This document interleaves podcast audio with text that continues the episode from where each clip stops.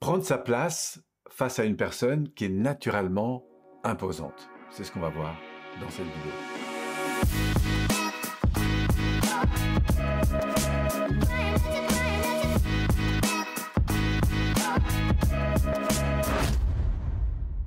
Alors si vous êtes face à une personne comme ça qui est naturellement imposante parce que c'est un leader charismatique, c'est un parent qui prend beaucoup de place, c'est un ami qui aime rire et qui a très vite le lead sur toute euh, bah, la communauté de personnes qui est rassemblée, quoi faire, comment faire, comment interagir pour pouvoir justement retrouver tranquillement votre place et surtout garder euh, intérieurement un état qui soit favorable pour pouvoir continuer à converser et surtout équilibrer cette relation si toutefois vous souhaitez la rééquilibrer.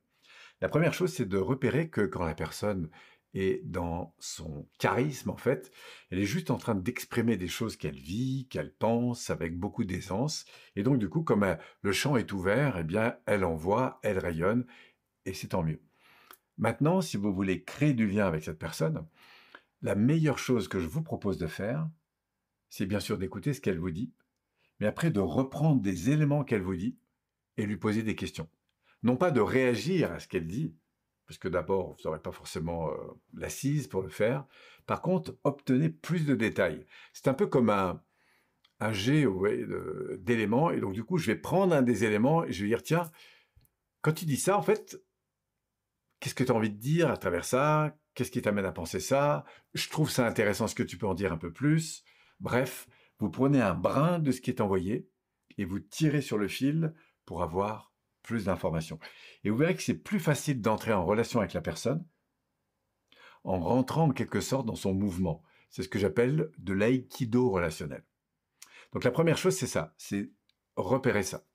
Et ensuite, de créer un lien autour de cette fibre, autour de ce qu'elle exprime, pour aller plus loin, en fait, dans euh, dans son propos. Et parce que vous allez la rejoindre sur cette fibre en quelque sorte, parce que vous allez faire une forme de synchronisation sur son propos, eh bien vous aurez plus de chances de rétablir à nouveau le lien.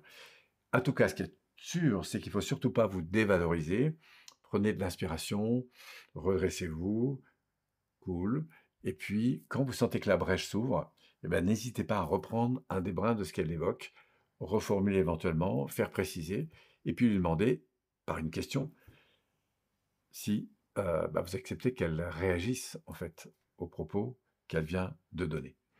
Voilà, donc première étape, j'écoute. Deuxième étape, je relance. Troisième étape, je garde le contact avec la personne. Éventuellement, je l'invite à, m'écouter si toutefois j'ai envie de parler. Mais le plus important, c'est le point de départ, c'est-à-dire écouter et plutôt qu'affirmer, poser des questions pour euh, mettre en valeur ce qu'elle dit, aller chercher un peu plus loin les propos autour de la zone qui évidemment l'intéresse. Expérimentez et dites-moi éventuellement sur la vidéo si vous avez déjà fait ça, qu'est-ce que ça peut donner?